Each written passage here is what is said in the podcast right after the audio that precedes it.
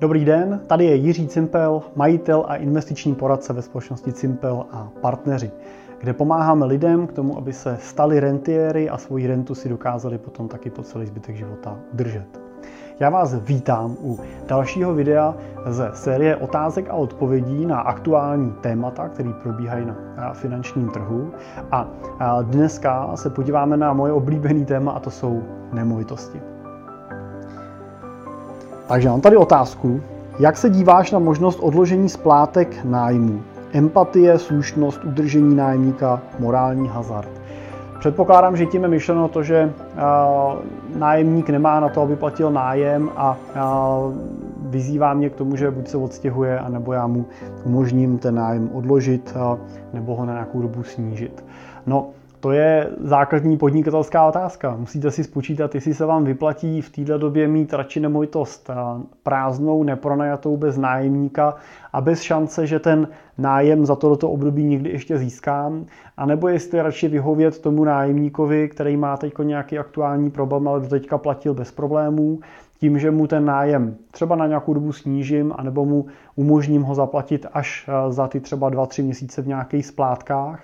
Takže sice teď taky nemám příjem, no ale mám teoretický výhled na to, že se k těm penězům, který mám od toho nájemníka dostat, ještě nikdy dostanu. Takže my, když jsme tohle vyhodnocovali na našich rodinných nemovitostech a zvažovali jsme tohle riziko a tu situaci, pokud by taková situace nastala a některý z těch nájemníků nás tím oslovil, tak jsme se dohodli, že bychom tomu nájemníkovi vyhověli, vyšli bychom mu vstříc a ten nájem bychom mu umožnili umožnit a třeba platit teď jenom nějakou poměrnou část, kterou by nám pokrýval výdaje s tou nemovitostí spojenou, třeba úvěr nebo fondy oprav a podobné věci a pak bychom ho nechali tu nemovitost doplatit nebo ten nájem postupně doplatit, vyšli by se mu vstříc.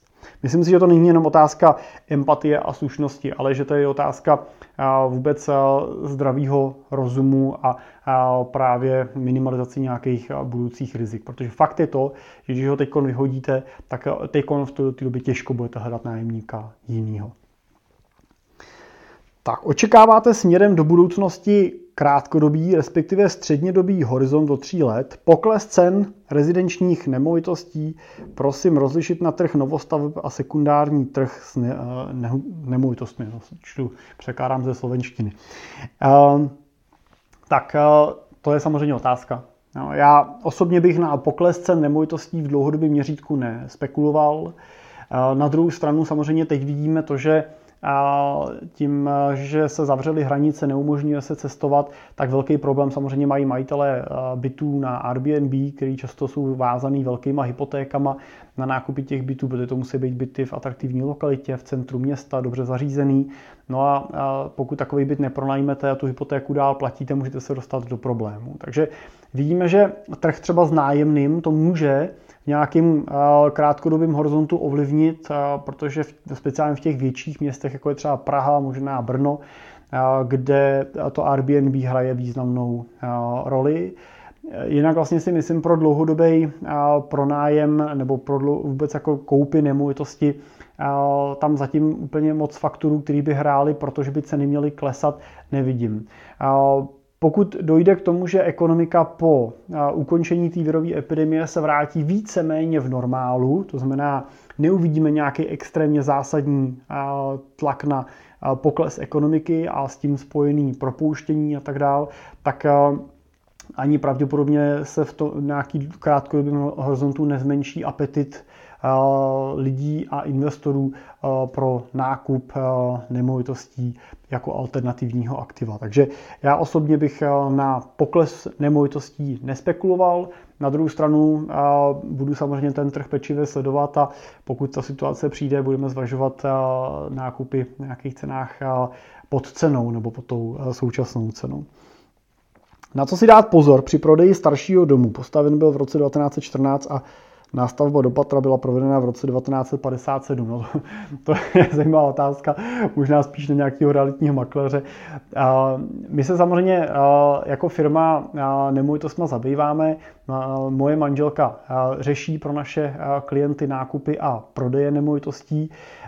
A tak ze zkušeností můžu říct, že to, na co bych si dal velký pozor při prodeji nemovitosti, je kvalita toho partnera, který ten prodej vám pomáhá realizovat. Myslím si, že není úplně ideální variantou prodávat tu nemovitost sám, protože skutečně je tam spousta nástrah, který vás můžou potkat a budou vás nakonec stát víc peněz než ta provize dobrýmu realitákovi, který se o ten prodej postará. A viděl jsem už bohužel hodně takových spackaných prodejů, kde to pak stálo spoustu peněz. Ale samozřejmě zase není realitka jako realitka. No. Takže je potřeba si podle mého názoru vybrat kvalitního partnera, který dokáže pracovat pro vás, vyhodnotit tu situaci, pomoct vás celým tím procesem províst a pokud možno získat k němu nějakou referenci a tak dále. A jinak samozřejmě to o kvalitní smlouvě, o nějaký férovosti, otevřenosti vůči tomu prodávajícímu, nic neskrývat a netajit, protože to nemá smysl. Když pak ty závody vyjdou najevo později, tak akorát s tím máte problém. Všechno pečlivě zapsat do předávacího protokolu, tak abyste měli písemně vlastně někde podepsáno, že jste mu veškerý ty případné závody nebo technické specifikace té nemovitosti sdělili a při prodeji té nemovitosti určitě doporučuji využít prodej přes nějaký depozit, nějakou depozitní úschovu notářskou u banky, to je jedno, ale neposílat si peníze z účtu na účet, ale opravdu být velmi jako opatrný a pečlivý. Pokud jste z regionu západních Čech, případně středních Čech, rádi vám s tím prodejem pomůžeme, můžu zprostředkovat kontakt na moji manželku, která to dělá, anebo prostě opravdu buďte pečliví ve výběru toho realitního makléře, ověřte si reference, zeptejte se někoho, kdo už s ním má zkušenost, jak byl spokojený, zajímejte se trošku o referenci té realitky. Je to přece jenom často vaše životní transakce a není třeba tam nic uspěchat a podcenit a radši zaplaťte víc peněz za kvalitu, než míň peněz za... Sami si doplňte. Co vše musím znát pro nákup a následný pronájem bytu?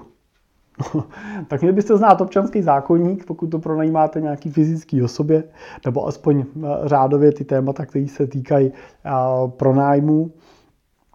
A co byste mě zná pro nákup, tak určitě mít nějakou orientaci v tom, za kolik se ty byty v té dané lokaci obchodujou, za kolik se prodávají, nakupujou, to má jakou cenu potřebujete. A měl byste si pečlivě spočítat ten svůj business case, to znamená, když zaplatím tolik peněz a můj příjem z nájmu bude takovej, jaký je to výnos na roční bázi, který realizuju přepočteno na procenta. Protože občas pak zjišťujeme, že ten výnos je opravdu mizivý, že jsou to malička ty jednotky procent a ta pracnost za to nestojí. A určitě je potřeba zvážit taky tu náročnost spojenou s tou aktivitou, s tím časem, který to budete muset investovat, protože si myslím, že nákup a pronájem nemovitosti není až tak investice a už vůbec ne investice pasivní, ale je to spíš podnikání a vyžaduje i váš čas úměrně tomu, že je to činnost podnikatelská. Takže takhle se na to dívejte, pokud se na ně budete dívat jako na podnikání, tak nemusíte být překvapený ani zklamaný.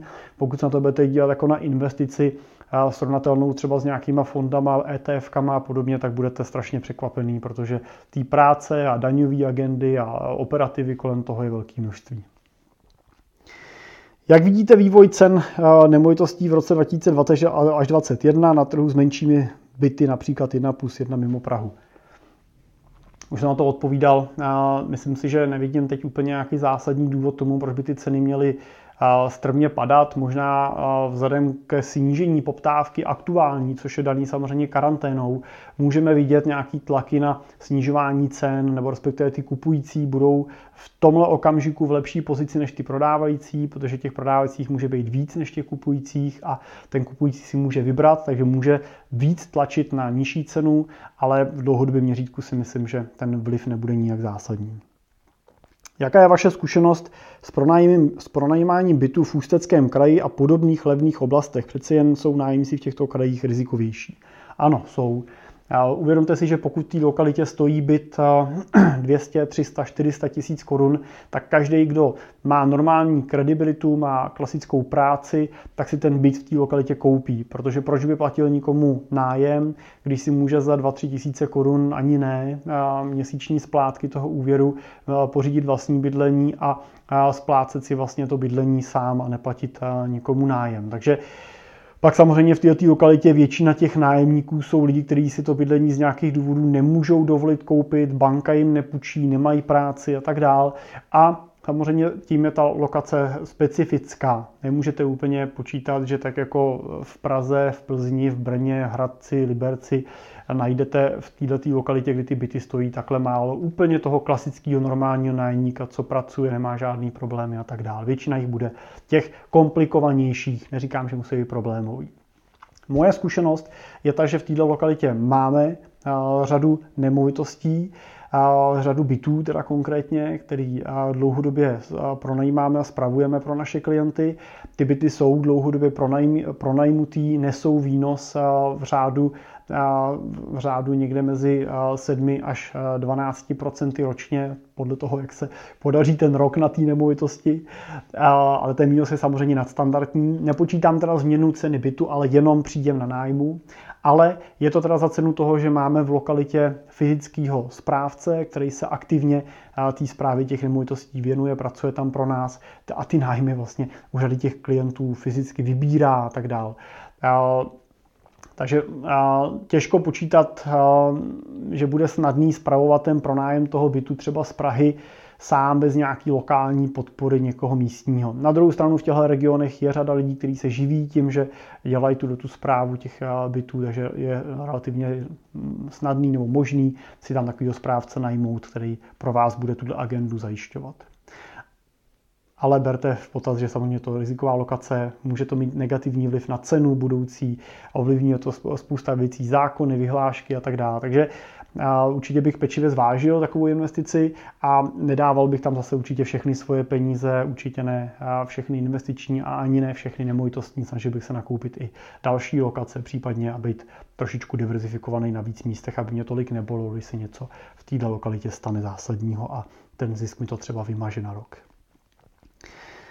Tak můj názor je, že ak už v současnosti investovat do rezidenčních nehnutelností, tak radši do novostaveb, kde předpokládám větší stabilitu v cenách. To je, neočekávám do budoucnosti významný pokles cen, to zase překládám ze slovenštiny, ani v souvislosti s dopadami na té aktuální krize. No, neočekáváte ho.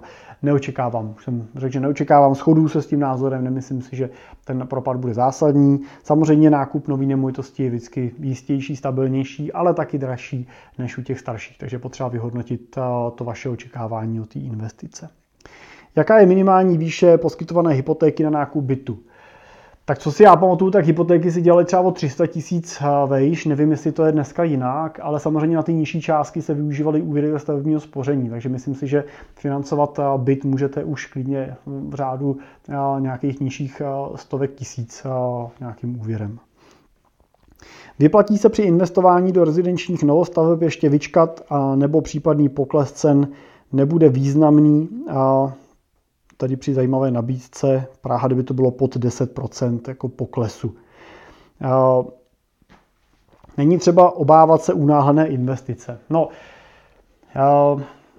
jako kdybych kupoval dneska, to znamená teď hned v době, která probíhá, tak samozřejmě bych se při tom nákupu snažil být trošku agresivnější, to znamená, snažil bych se jít jakoby po ceně a snažil bych se vyjednat si ty podmínky lepší, než jsou standardně, ale můj pocit, a je to teda pocit, je, že po ustálení té situace a po návratu zase do práce, normálního režimu, ukončení karantény a řekněme, že v horizontu potom nějakých dalších měsíců je otevření úplného hranic a vlastně turismu zpátky a tak dál, tak si myslím, že ten důvod k tomu poklesu opravdu zásadně není. Berme v potaz i to Airbnb jako takový, jsme středoevropská lokace, těch problémů s tím virem jako takovým jsme měli nejméně, nebo máme jich relativně málo v srovnání se zbytkem Evropy. Jsme velmi bezpečná lokalita z pohledu nějakých teroristických rizik a tak dál. A dá se očekávat, že po otevření hranic i díky právě tomu snadnému průběhu toho koronaviru, tak ten turismus k nám specificky se vrátí. Určitě budou lokality, kde to bude problematičtější v zahraničí, kde ten problém toho viru byl větší a budou se s ním prát delší dobu, ale řekl bych, že u nás naopak díky tomu bezpečí té lokality bude ten turismus zpátky rychlejší než v nějakých problémových lokalitách. A to samozřejmě zase vrátí zpátky poptávku po nákupech těch nemovitostí a budou ty byty znovu pronajmutý naplno a tak dále. Takže nevidím tam moc faktorů, který by hrály pro to snižování těch cen.